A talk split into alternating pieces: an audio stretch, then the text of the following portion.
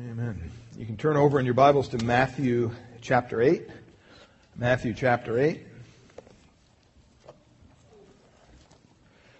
Um, Matthew chapter 8.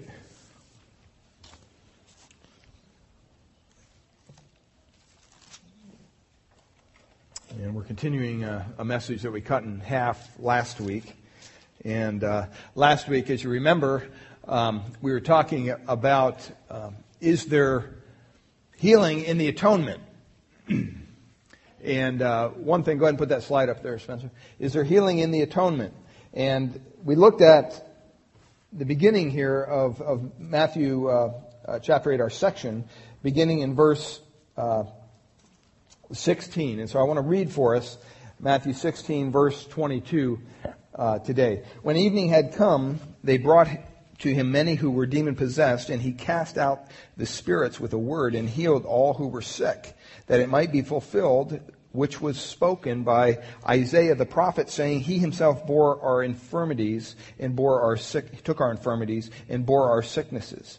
And when Jesus saw a great multitude about him, he gave a command to depart to the other side.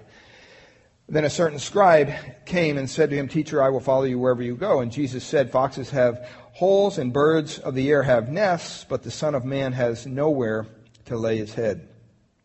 Then another of his disciples said to him, Lord, let me first go bury my father. But Jesus said to him, Follow me and let the dead bury their own dead. Um, last week, one thing we looked at at the very beginning of that text was we talked about how in Jesus' time, even though all the miracles that he did, people flat out rejected him for the most part. We talked about his authority, we talked about the works and the purity and, and the provision and the healing and all these things. And at the, at the conclusion of every one of those things, it says that the people were astonished at the works of Jesus. They were blown away by his teaching.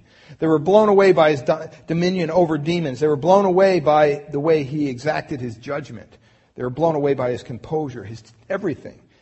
And yet they continued to reject him. and we talked about how that basically was broken up into two responses people had to Christ. Either they flat out rejected him, as many did, because they were in love with their own sin. That's what the Bible says. The Bible says that the Pharisees, who basically hated him, and they loved their way of doing things more than his way. And so that was the first group we kind of mentioned last week. And there was a latter group, and the second group that we looked at that followed Jesus, that we'll put them in the category of thrill seekers. they were just along for the ride. They saw this guy doing all this incredible stuff, and they thought, hey, we're going to get on this bandwagon real quick. And so in each group, uh, the people who just flat out rejected him and the people that followed him because they wanted to see what great thing he was going to do next. Um, our text this morning, beginning in, in verse 18, uh, basically shows us several barriers that are in people's lives where they come to Christ, and because they have a barrier there, Christ has to reject them. And so today I want to, the title is, is basically, so you've accepted Jesus, but has he accepted you? See, somehow in our mind today in the church, we want to dumb down the gospel. We, want, we want to make the, the gospel to the point where, you know, you could, you could lead a, a two month old to Christ. Do you see them nod their head? Yeah, they're, they're affirming Christ. They're saved. You know, and we take the gospel message and we dumb it down to a couple questions. And those questions are really, if you stop and you think about it, some of the questions we ask people when we're talking about the gospel to them, things like, do you know that God loves you? You stop and you think about that. You're telling somebody who's basically in love with themselves That's what the Bible says. Our hearts are desperately wicked and, and, you know, we're, we're just all about ourselves and our lost state. You're telling somebody in that state of mind that's in love with himself, hey, you know what? Somebody else loves you too. God loves you. What's the response going to be to that? It's not going to be, oh, no way. It's going to be, well, yeah, why wouldn't he? It appeals to their flesh. It appeals to their ego. And then we follow that up with, and he has a wonderful plan for your life. Hey, that's great. I have a wonderful plan for my life too. So Jesus, come on board and we'll just work out this plan together. And somehow, people have been herded into following Christ, and somehow they've been brought into the quote physical church to sit Sunday after Sunday to hear message after message, thinking that somehow, because they made some prayer or some raised them hand or sent in some card to some evangelist on TV, that somehow that is what saved them. And that's what they're holding on to. And it's unfortunate today that the church is filled with, as one person put it, unbelieving believers. They'll acknowledge that Christ is the only way. They'll acknowledge that, yeah, you have to come through Christ. See, they're all about the narrow way. They're all about the, or about the narrow gate. They understand that. When we, when we went through the Gospel of Matthew earlier on, we talked about how Christ implores us to enter through the narrow gate. And it implies that it's not easy to do so. That it's going to be difficult. And he said, there's also a broad gate, but don't go to that. That's where all the false teachers, that's where everybody else wants you. You go enter in the narrow gate. But see, we get that far and we can talk to people and, well, do you believe that Jesus died for your sins? Yes. Do you believe that He's the only way to salvation? Yes. They believe, and then you look at their life after they enter the narrow gate and it's almost like they're living on the broad path. see, the narrow gate, beloved, if you enter by the narrow gate, it leads to what? A narrow path, not a broad path. And so we have people that say, they affirm, yes, I'm saved, I do all this, and then you look at their life, and it's a mess. Nothing in their life depicts Christ at all, other than maybe they pop into church on a Sunday. That's about it. And how unfortunate is that? Because they're holding on to something that may not be valid.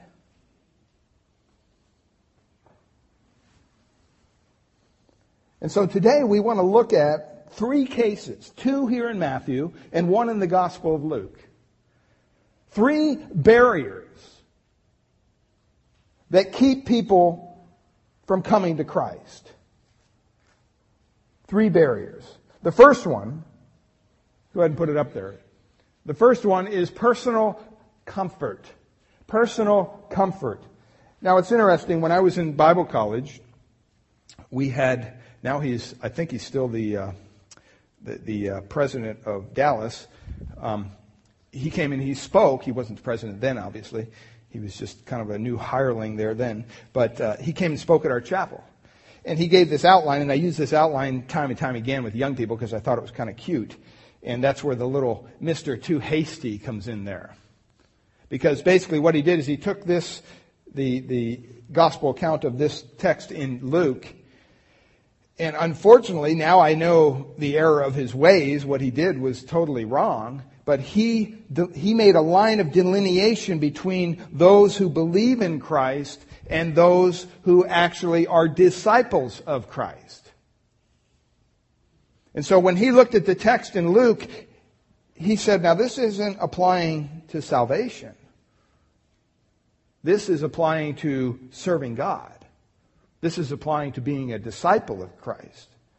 And what his beliefs were, and I don't know if they've changed since then or not, Dr. Bailey from Dallas, but he believed that you could be a believer in Christ without being a disciple of Christ. In other words, you could have Jesus as your Savior and he doesn't have to be your Lord. Clearly taught that. But I thought his outline was good and I used it many times with youth. So this first guy that we're going to see here, I call him Mr. Too Hasty because he was just too, too excited to follow Jesus. He didn't think it through. The first thing we see here is a change of scene in verse 18. It says, And when Jesus saw great multitudes about him, he gave a command to depart to the other side. All right? The eastern shore of the lake there. That's where he wanted to go. Jesus and his disciples were on the western shore of the Sea of Galilee. And they had just hordes of people around them. I mean, multitudes is just pressing in around them. And we talked last week about how if, if authentic healing is really going on, okay, it doesn't necessarily take into account the person's faith or anything like that, like a lot of the people on TV today say, well, you weren't healed because of your faith. Jesus healed undiscriminately. He almost rid his land of any disease at all when he went around and healed. That's why so many people were flocking to him. It was incredible. And so all these people are pressing in around him.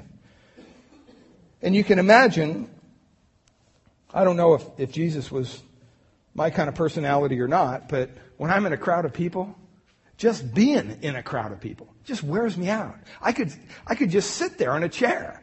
And if there's all these people around, it just wears me out emotionally just to be there.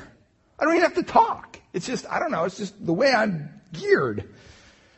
Much rather do one on one, things like that. Big crowds, I just kind of repel from them.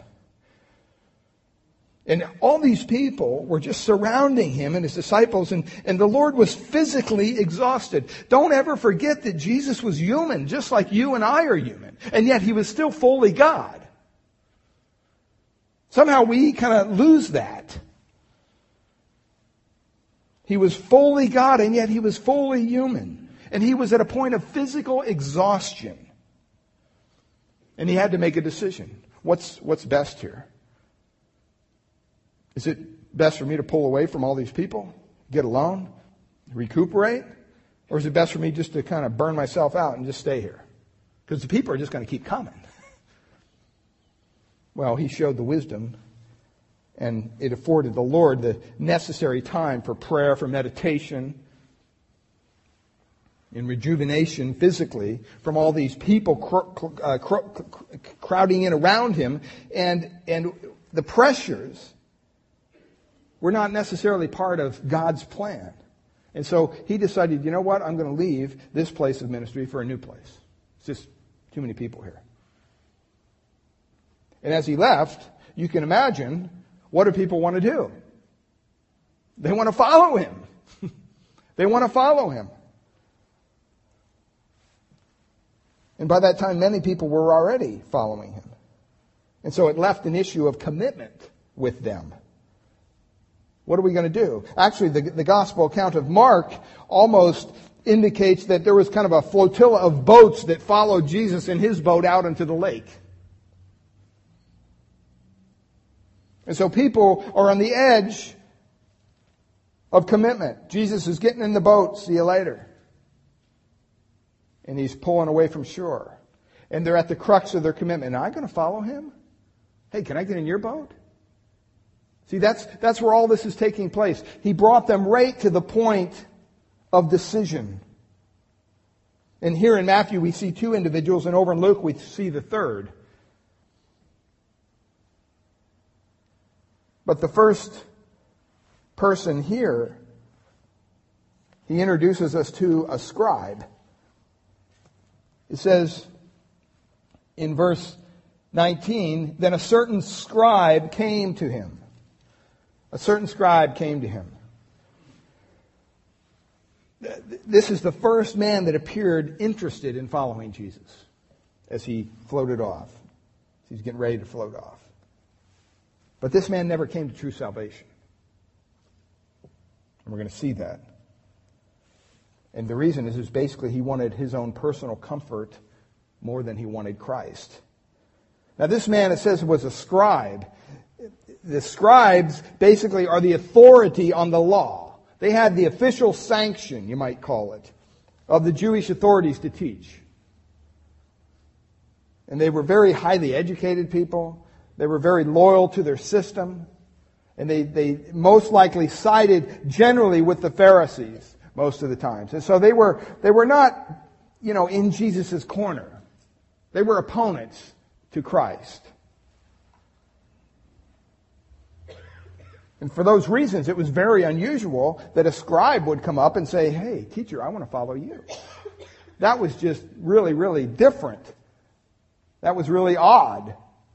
It'd be like having a Hollywood star coming to your church and saying, Hey, I want to get saved. That doesn't happen every Sunday. Or a liberal professor in a university. That doesn't happen. Well, that, they were impressed with that. And you look at how he addresses Christ. He says, teacher. All right, rabbi, teacher. It's a very uh, kind of a, a official designation that he's, he's giving to Christ. He was obviously impre- impressed with Christ's teaching ability, being a teacher himself. The Bible says that when men saw Christ teach, they said, no man can do this. This is incredible the way he teaches. So he was obviously impressed. And he says, master or, or teacher. That kind of just drips of dedication. And he says, I'll go, I'll follow you wherever you go. Pretty bold statement, don't you think? I think that's a pretty bold. You, you, look at that on the surface and you go, man, this guy is dedicated. This guy is incredibly, he's willing to follow Jesus wherever he's going to go. It almost sounds like he's making a permanent commitment.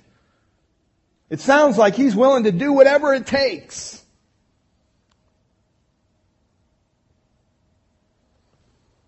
And he thought, Jesus, man, as a teacher, I want to follow this guy because he is just a great teacher. See, he was attracted to Christ by this unique and impressive person, the power of Christ. That's what attracted this man. And you know what? If he probably showed up in our churches today, man, we, would sign him right up. And guess who came to our church? Yeah, wanted to get saved and everything. We'd be excited. You can imagine the disciples. This guy is a scribe, Jesus. Think about it. Finally, they're breaking down. They're starting to fall into the fold. This is great. Most of his kind are in the opposition. But this guy's willing to follow wherever we go. He was very eager. He was very hasty in his commitment. Look at what Jesus says to him. I mean, it's kind of mind blowing when you understand what he's saying. In, in verse 20, Jesus turned and said to him, Foxes have holes and birds of the air have nests, but the Son of Man has nowhere to lay his head. Can you see his disciples? Uh, Jesus, run that by us again? What, what? Foxes, birds, where, what, what are you talking about? Don't you understand? This guy wants to follow us. He wants to become part of the group. See, this is what they call a proverbial saying. And, and what Jesus is saying is very simple. He's saying, you know what? You want to follow me? You have to understand something. I'm not even going to have the basic comforts afforded to a fox or to a bird. I'm not going to have those basic comforts.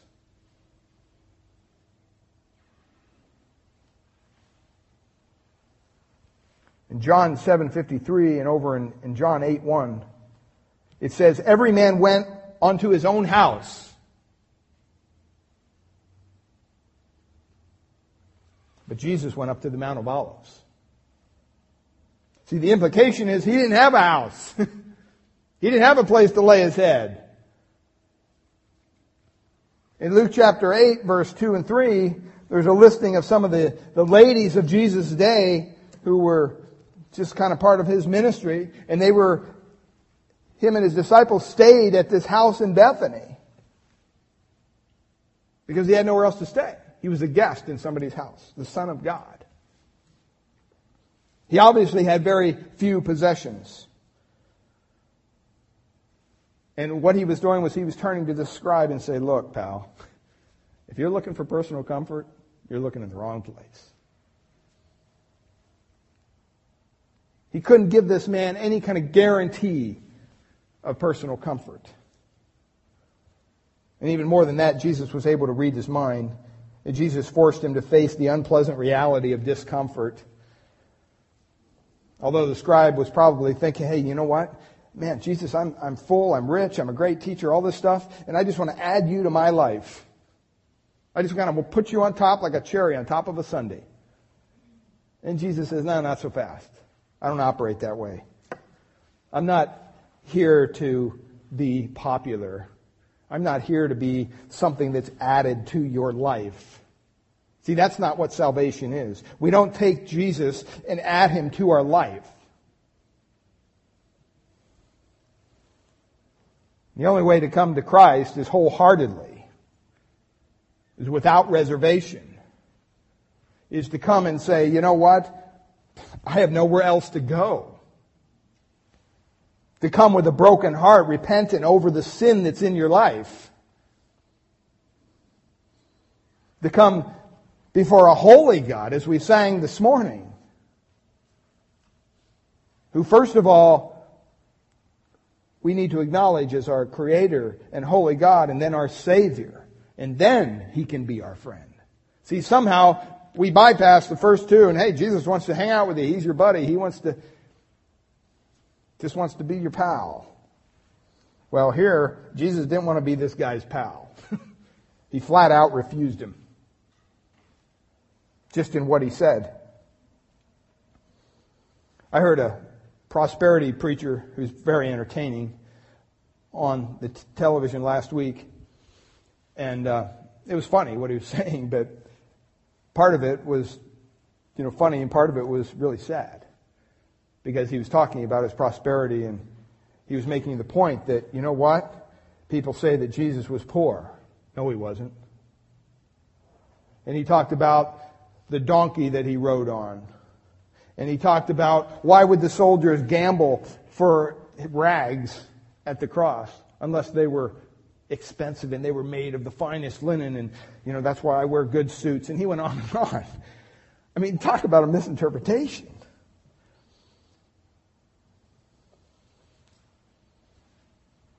Well, this scribe was coming to Christ for the wrong reason. In, in, John 2, after he had done many miracles in Jerusalem, here's what the text says in John 2, verses 23 to 25. It says, Many believed in his name, talking of Christ. And then it says this, But Jesus did not commit himself onto them. Isn't that interesting? It says, Many believed in his name. But on the other hand, Jesus did not commit himself to them. Wonder why that is. It goes on and it says, because he knew all men and needed not that any should testify of man, for he knew what was in the heart of man. He knew what was in the heart of man. See, what Jesus was pointing out to them is that he had no faith in their faith. well, you believe in my name? Well, I don't have faith in your faith to believe in my name. Because he knew it was only superficial. He knew they were just thrill seeking. They were just after another miracle.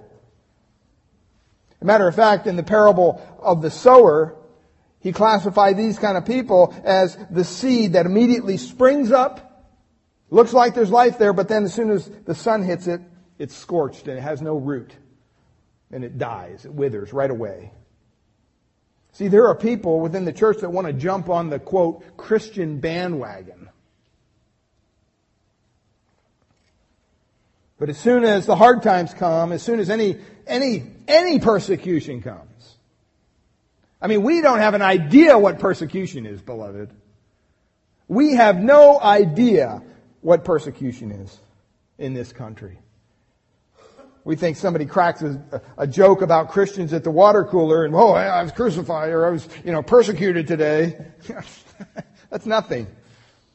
We don't have a clue. But as soon as any of that stuff starts, well, then they're not comfortable anymore. And they pull back. They want out. See, this scribe was captivated by Jesus, by his talents, by his gifts, by his teaching ability. But Christ knew that his heart and his human nature was fickle and it was self-centered. He was coming for his own selfish purposes. He knew that this man was hungering after just sensations, after crowds and miracles and all the excitement. There's a quote by Lenski. You can put it up there on the screen. He says this, talking about this man. He sees the soldiers on parade and he sees the fine uniforms and he sees the glittering arms and he's eager to join. But forgetting the exhausting marches, forgetting the bloody battles, forgetting the graves, even perhaps unmarked. See, this man was too hasty to follow Christ. He had a shallow eagerness and it's like that seed on stony ground that quickly grows, but it just dies under the heat of persecution. Apparently, the man never understood the basic elements of any discipleship. It's self denial, it's suffering. That's what Christ says over and over again in the Word. And somehow, after Jesus told the scribe what he could expect. If you're looking for comfort, pal, you're looking in the wrong place. Wow. Verse 21. Then another. Where did this guy go? He's not around anymore. One commentator said, yeah, he must have left somewhere in the white space between verse 20 and 21. He just beelined it out of there. The cost was too great. The Lord put him under the spotlight and he left. That's so unlike us. That's so unlike us as the modern church. I mean, we try to sugarcoat the message of the gospel so that anybody can believe it just so that we can have more people in a church or make our ego feel better or whatever we're trying to do. But Jesus told it like it was. And in doing so, what he did was he kept a lot of insincere people from following him. Unless their commitment was genuine. That's so important to understand. I like that phrase in verse 20 but the Son of Man has nowhere to lay his head. See, Jesus affirmed that he was the Son of Man. And it's a messianic title that first appears in Daniel 7:13. It's used in the Gospels nearly 88 times to describe Christ. That term, the Son of Man, it's really a term that's used to describe his humility to describe his humanness. When you want to speak of the deity of Christ, you call him the what? The Son of God, not the Son of Man. But here Christ is pointing out, hey, this is going to be a hard road. This is a road of humiliation. I don't even have a place to lay my head. The foxes, the birds are better off than I. And he was saying, in my humble estate, I don't have the basic comforts that my father affords to foxes and birds. And if you're going to follow me, and once again, this is for salvation, this isn't for service. If you're going to follow me, if you're going to come to me as the Christ, you better be willing to give them up. New Testament makes it clear over and over again in Matthew 10 in verse 16 and following, it says, Behold, I send you forth as sheep in the midst of wolves.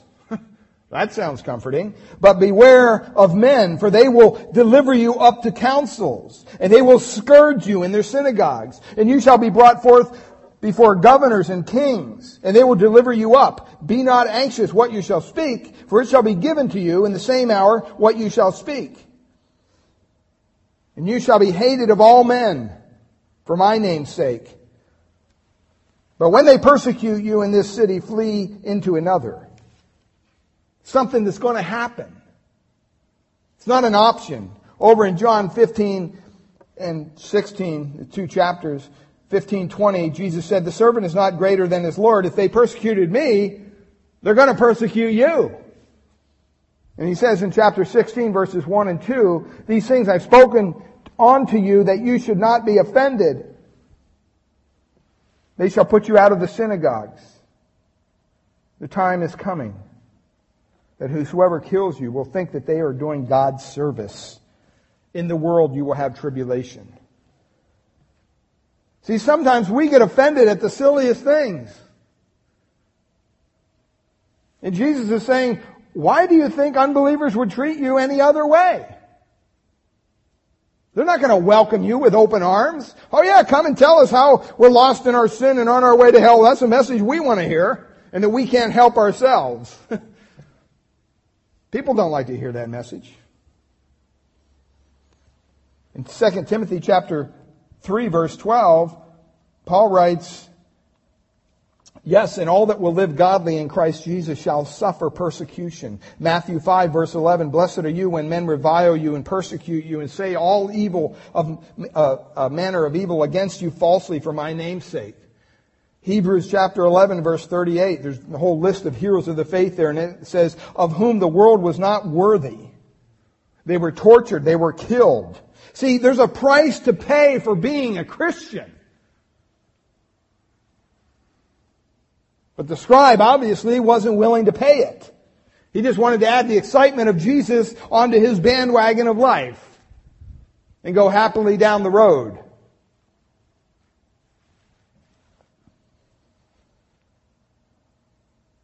The scribe was even maybe a potential Judas. Jesus knew what was in his heart. And we don't need any more of those kind. So when Jesus explained to him, this is how it's going to work, pal. You're going to follow me. You're going to come after me. Well, guess what? I don't even have a place to lay my head. It drove him away. It drove this man away. We have a hard time with that. Can you imagine someone coming to our church and saying, hey, you know what? I want to get saved. I want to get saved. What do we want to do? First thing is, well, let's pray. Let's pray. Here, I'll, I'll lead you in this prayer. Just follow me, and I, you know, Lord, I'm a sinner. I'm a sinner. Okay, and there now. Thank God, praise God, you're saved. Is it that easy? It could be. If their heart is sincere, if their heart is broken, if they're genuine. But it could also be a big facade. It could also be an emotional response to something. It could be a myriad of things other than genuine faith. There's nothing wrong if somebody comes into our church. I want to get, you know what? Hey, hold on. Why?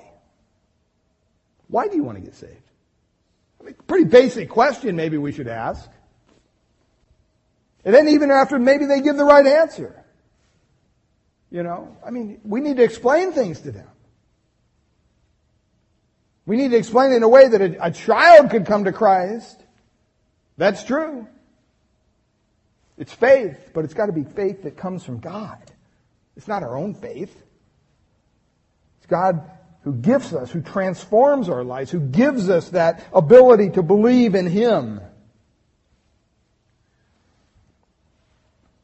Here Jesus drove this man away because he knew he wasn't up for the task. He knew his personal comforts would get in the way of coming to Christ. It's no different than if you were going to go explore some big mountain somewhere. Sounds kind of exciting. I'd, hey, I'd sign up for something like that. That'd be great. Going a big trip and do, and then the guy starts to explain to you, yeah, well, you know, we got to walk through the jungle first to get to the mountain in 110 humidity with bugs and all sorts of crazy animals and everything. And then after that, there's no showers at all. You can't take a shower for days. I'd be out right there. That would be over. I just said I wouldn't go. Okay. Because I need my showers. But, you know, that's my little personal comfort God in my life. we all have them. Different things.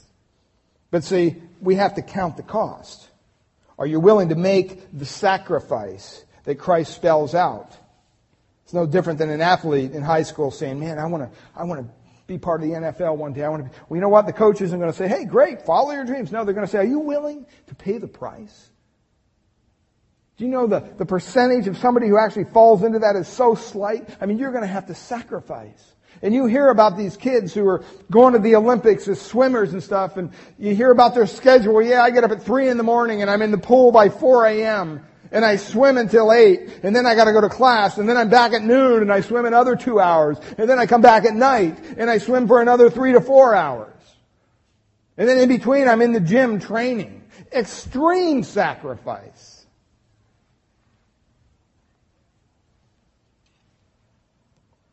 See, we do Christ a grave disservice when we lead people to believe that the Christian way is the quote, easy way. It's not. Don't get me wrong, there's no thrill like following Christ. There's no glory that, that, that can compare at the end of your life when you look back on your life and you lived a life of obedience before God. I mean, it's just, He gets the glory. We don't. But see, all along the way, you have to pick up your cross. You have to be willing to pay the price. You have to be willing to follow Him. People who want their personal comfort plus Christ merely want to add Jesus to their life. They want to add Jesus to their established pattern of life. They don't want to change that much. I've actually heard people who've come to Christ, you know, well, I don't want to get all religious or anything. I mean, I don't want to turn into one of those Jesus freaks. And I always say, well, I don't know what you mean by that.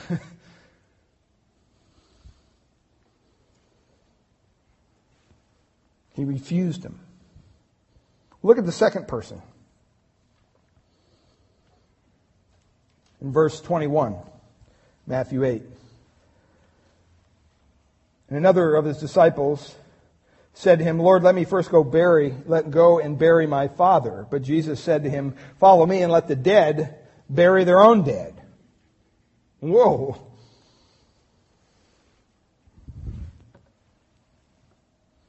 Sounds reasonable. Look at his words here. It says, in another of his disciples. Um, don't don't to go too uh, crazy with that word. You know, sometimes we look at that word disciple and we think, well, yeah, that, that must be a believer. No. A disciple simply means someone who is following someone, who is desirous to emulate their life, to follow after them. In, in authentic discipleship, there's a tremendous cost involved. But there's also people who just follow for the good time. So another one of his disciples, another one of his followers said unto him, Lord, first let me go bury my father. I mean, the son couldn't just, you know, poor dad's home dead and he's just going to leave and follow Jesus? That wouldn't be right.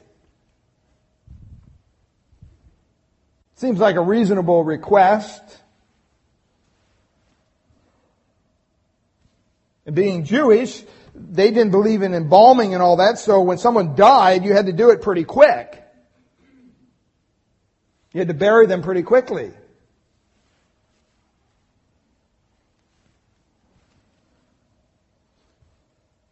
And, and, and, even beyond that, in Jewish custom, they really taught that one had to mourn for your father and your mother for 30 days after they died.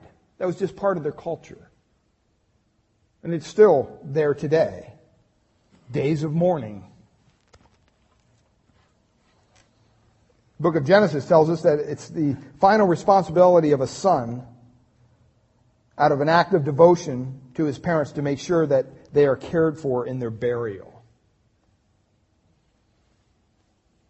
So maybe he's talking about a month to mourn and, you know, hey, Jesus, you know, I know, I know you're leaving here on the boat, but, you know, I, Dad, I got I to go bury my dad, so uh, catch up with you later.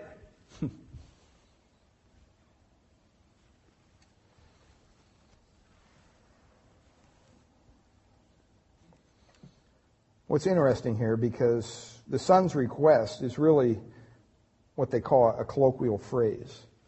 And it appears over in the Middle East even today. Uh, there, there's a story of a missionary who was over in Turkey and he met this young Turkish um, man, and, and he wanted this young Turk, he wanted him to go on this tour of, of Europe after he was done with his school. And so he asked the, the young boy, kind of like a disciple, hey, you, you, you want to go with me on this tour? Uh, you know, you'd be more than welcome and everything. And the, the son said, well, you know, I'd love to, but uh, I have to bury my dad first.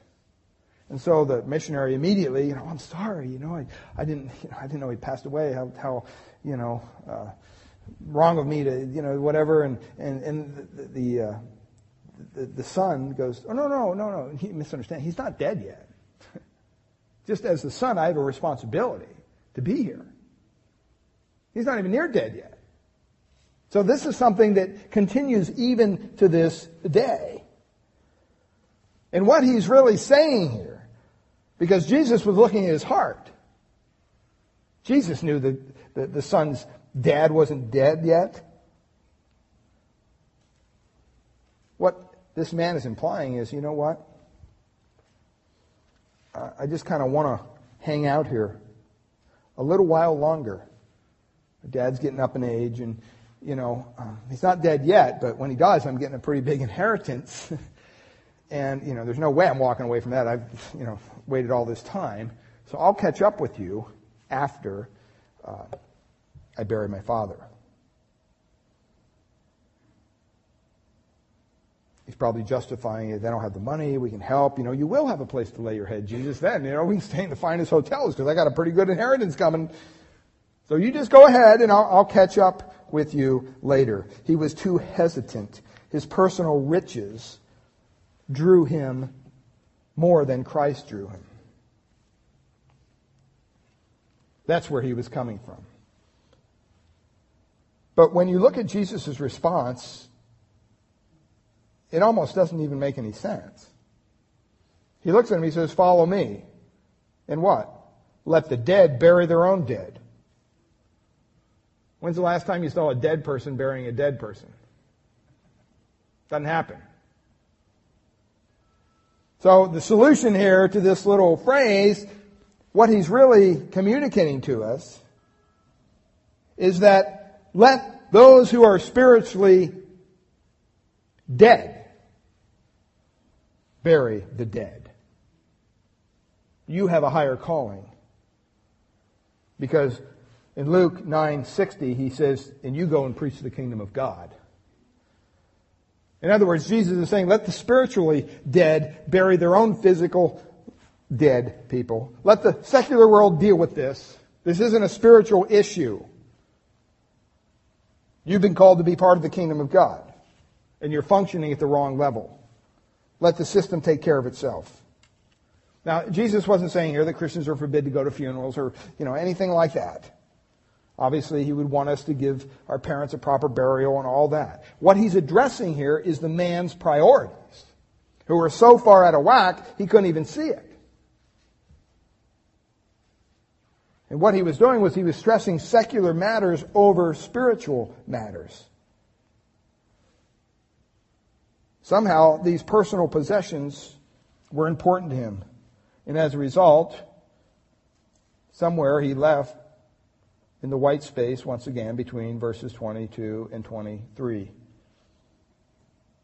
Turned away. Mind if you look over in Matthew chapter 19, where it talks about the rich young ruler. We know this story. Matthew 19, verse 16. Says, to me, Behold, one came unto him, said, Good master, what good thing shall I do that I can have eternal life? And Jesus goes on, he says, So why do you call me good? They have this discussion. No one is good but one, that is God. But if you want to enter into life, keep the commandments. And he said, which, and he said to him, which ones? Jesus said, you shall not murder, you shall not commit adultery. Recites those. The young man said to him, all these things I've kept since my youth. Hmm. What do I still lack? And look at what Jesus says in verse 21. Okay, if you want to be perfect, if you want to be part of my kingdom, go sell what you have and give to the poor and you will have treasure in heaven, and come follow me. That seems kind of weird. Do you get saved by selling your possessions? Is that what Christ is saying? No.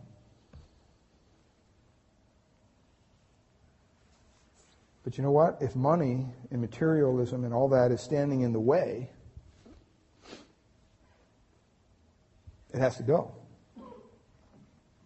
It has to go. See, money distracts a lot of people. Materialism distracts a lot of people. No one's going to get saved by selling all their possessions and just giving money to the poor. Then all of a sudden God's going to look down, okay, now you're saved. But He wants to get all that stuff out of the way so that a person can get saved. It can really prevent a person from being committed to Christ and therefore entering His kingdom. That's what He's trying to point out. And the rich young ruler claimed that he kept all the law. Well, he must have been lying. Because he wouldn't have the God of money in his life if he knew that he was keeping all the law. The first commandment is to love the Lord your God with all your heart, with all your soul, with all your mind. he obviously wasn't fulfilling that. There was an obstacle that stood between him and his faith, and that was his possessions, his money. And look at what he says in verse 22. But when the young man heard that saying, he went away sorrowful, for he had great possessions. He was sorry he couldn't get in the kingdom without holding on to his money. He wanted to bring it with him. It's kind of a silly thing, but people are like that.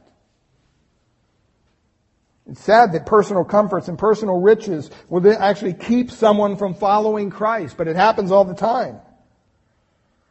They may be initially attracted to him, but then they discover the price of commitment that's involved and they walk away and they're lost forever to an eternity in hell. Well, there was a third individual, and to find that individual, we need to turn over to Luke chapter 9. Luke chapter 9. Matthew just leaves this guy out for some reason. Luke, Luke chapter 9, and beginning looking at verse 61 and 62. Basically, all three of them are listed here, but we're just going to look at the last one. Verse 61, another one also said, Lord, I will follow you, but let me first go and bid them farewell, farewell who were at my house. But Jesus said to him, No one having put his hand to the plow and looking back is fit for the kingdom of God. Wow. You mean this guy just can't go home and say, see, I'm going to follow Jesus? I mean, Jesus being pretty hard here.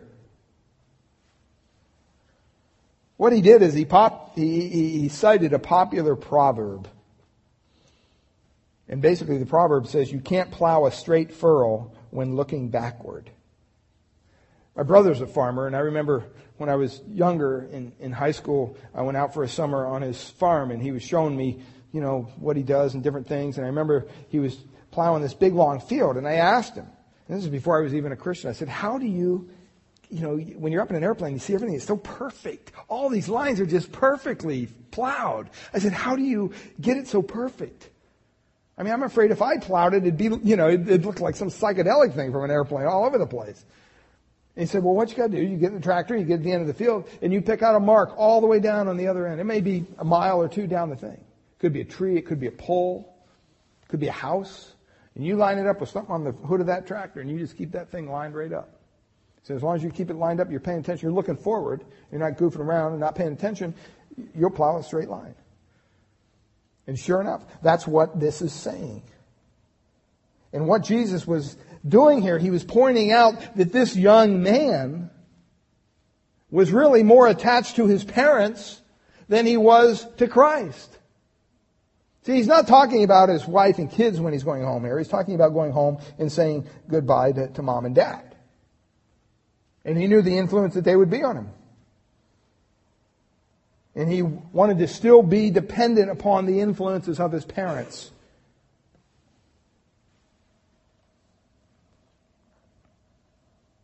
And he knew, Christ knew that, you know what, that would get in the way. Don't even go back there. You follow me. I mean, you know, that's not such a far fetched thing. There's a lot of people like that, even today. There's a lot of people who would come to Christ, but they're afraid maybe what their family would say, what their friends would say. They don't want to be alienated. So they stay in the false religion that maybe they were raised in, even though maybe they are Christian because they don't want to upset the family. See, they put the family over Christ. And, and such people, they're trying to plow a furrow that's straight while they're looking backwards, and it's not going to work.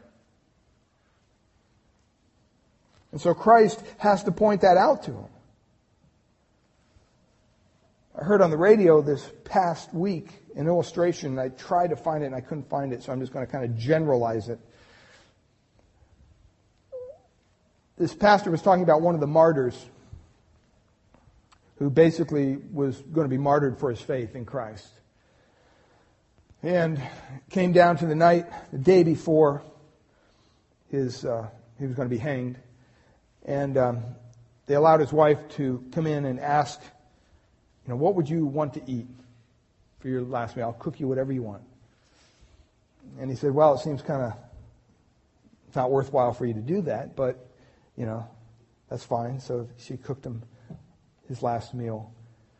And they shared that together. And she was really brokenhearted over the fact that her husband was going to be martyred the next morning. He was going to walk to the gallows. And this man turned to his wife. And here's what he said He said, Don't cry for me. He goes, I'm going to walk to those gallows with just as much joy and gladness in my heart as the day I walked down the aisle and married you. Excuse me? He goes, because I'm going to die for my Savior, and I love my Savior. See, our love for our loved ones is on a whole different level. It should be on a whole different level when it comes to our love for our Lord. And that's hard. That's hard to deal with sometimes. You know, don't tell me that when, you know, when Christmas is over and the grandkids are going back to Florida, I don't wish I could get on a plane and go back there and live with them. I miss them. I miss them terribly. But you know what? That doesn't even come in comparison to my love for, for the Lord. And so sometimes you got to make hard decisions. In Matthew 10, verses 34 and 37, Jesus said this talk about priorities. He says, Think not that I came to send peace on earth, but I came not to send peace, but a sword. For I came to set a man at variance against his father, and a daughter against her mother, and a daughter in law against her mother in law. And a man's foes shall be those of his own household. He that loves his father or mother more than me is not worthy of me. This is Christ speaking. And he that loves son or daughter more than me is not worthy of me. See, if, even if devotion to one's parents holds you back from full commitment to Christ, then you know what? It's a problem. It's an issue. You're not going to enter the kingdom of God. It's not talking about Christian service here, beloved. It's talking about salvation. You can't get saved with those kind of priorities that demand more of your devotion than Christ demands.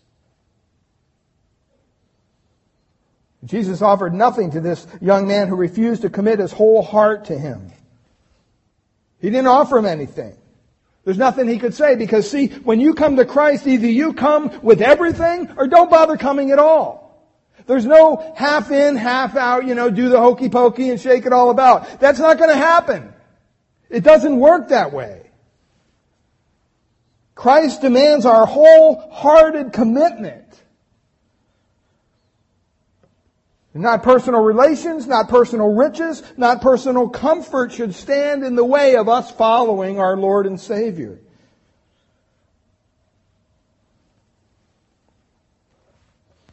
Christ did say in John 6 verse 37, Those who come to him and I will no wise cast out.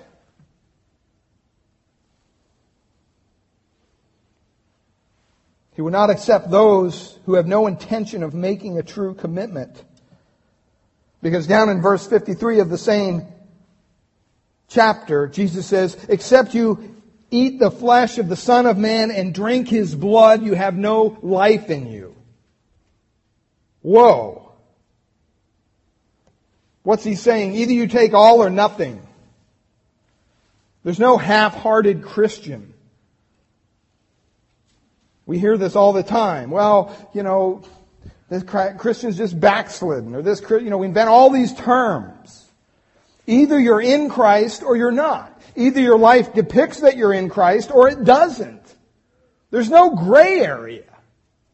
Does that mean if you're in Christ you're going to be perfect? No. We all have faults. We all sin in a myriad of ways, probably daily. But that's where we fall back on our commitment to God's grace, His forgiveness, and we cry out to Him, be merciful again to me, O Lord, a sinner.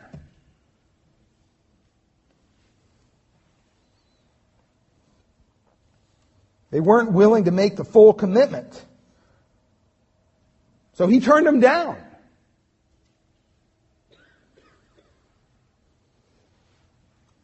The one who comes to Jesus, he will not reject if he comes with the attitude that we found in the, in the Beatitudes when we were going through, with a beatitude attitude, with a begging in the Spirit, with a mourning over his sin, with a meekness before a holy God, hungering and thirsting for righteousness, crying out for mercy, being willing to be persecuted, hated and reviled even for his name's sake.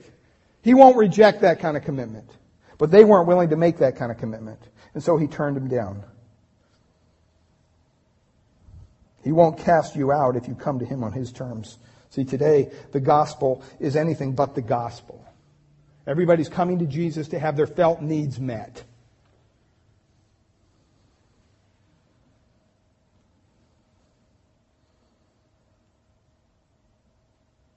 One commentary had this illustration, I'll just read it.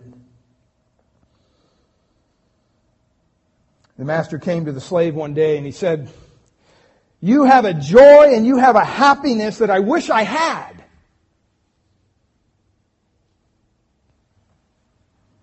What is it? And the slave looked up and he said, It's Jesus Christ to his master. I want the Christ that you have, the master said. And the slave said, then go back to your house, put on your white suit, and come down here and work in the mud with us, and you'll meet him. Master shook his head. I won't do that. That's beneath my dignity. Well, a year later, he came back to the slave, and he was in deeper problems than he was the year before. He stood over the slave and he said, I want what you have. And the slave said, What I have is Jesus Christ. How can I know Christ like you do? Really wanted to know. Slave looked up and he says, Go back to your house. Put on your white suit and come down here and work with us in the mud and you'll meet him. The master said, I'm not going to do that. He walked away. In desperation, sometime later, this master came back a third time. I have to have what you have. He says, Well, you know how. Go get on that white suit. And you come down here and you work in the mud with us, and you'll meet him. And the master said, You know what? I'll do it. I'll do it. And the slave replied, You know what? You don't have to. You don't have to. What do you mean I don't have to? You've been telling me this. You just have to be willing to. That's all. See, the Lord may not want to take your, away your personal comforts. The Lord may not want to take away your personal possessions. He may not even want to deal with your personal relationships. But you know what? You have to be willing to let Him if He wants to. See, that's an affirmation of the lordship of Christ in your life. If you come to him saying, I am going to come, but I'm hanging on to this and I'm hanging on to that, and this, you're coming with half a heart. That doesn't cut it. But if you offer him everything, he most likely allow you to keep a portion of it. He may give you even more than what you had before. Quote by William MacDonald says, They left Christ to make a comfortable place for themselves in the world and to spend their rest of their lives hugging the subordinate. Are you his disciple? Have you counted the cost? Are you a true disciple, a true believer, a true follower of Christ? Have you looked at the evidence? As we saw last week, people marveled at Jesus' authority, his words, his actions, his wisdom, his purity, his truthfulness, all those things. They marveled. And they, they, they've been overwhelmed. They were astounded. But you know what? All of them walked away lost.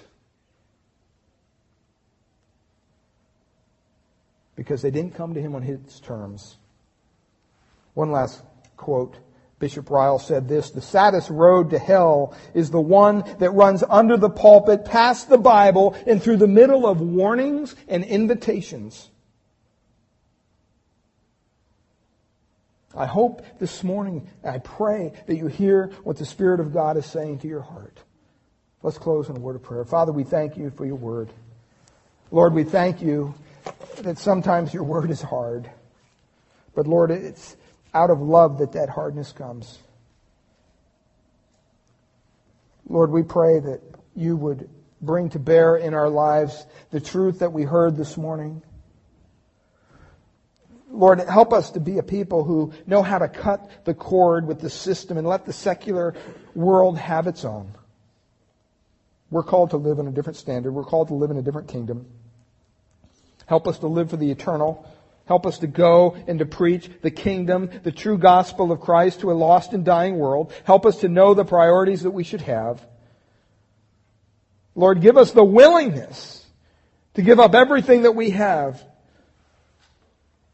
knowing full well that you may give it back to us. And you may even give more back to us than we've ever dreamed of. That's the kind of attitude that we need to come to you this morning. Lord, may there be no disciples here who walk away from Christ because of personal comfort or because of personal possessions or personal relationships. Father, we pray that we might be thinking now how your Spirit applies this to our own lives. If there's any here who have yet to put their faith and trust in Christ, I pray that they would cry out to you, Lord, be merciful to me, a sinner. Show me your ways. Give me the repentance that I desire. Lord, I yearn for your forgiveness, your grace in my life. You come to him broken, he'll answer that prayer. He'll transform you. Father, we thank you and we praise you in Jesus' precious name. All God's people said, Amen.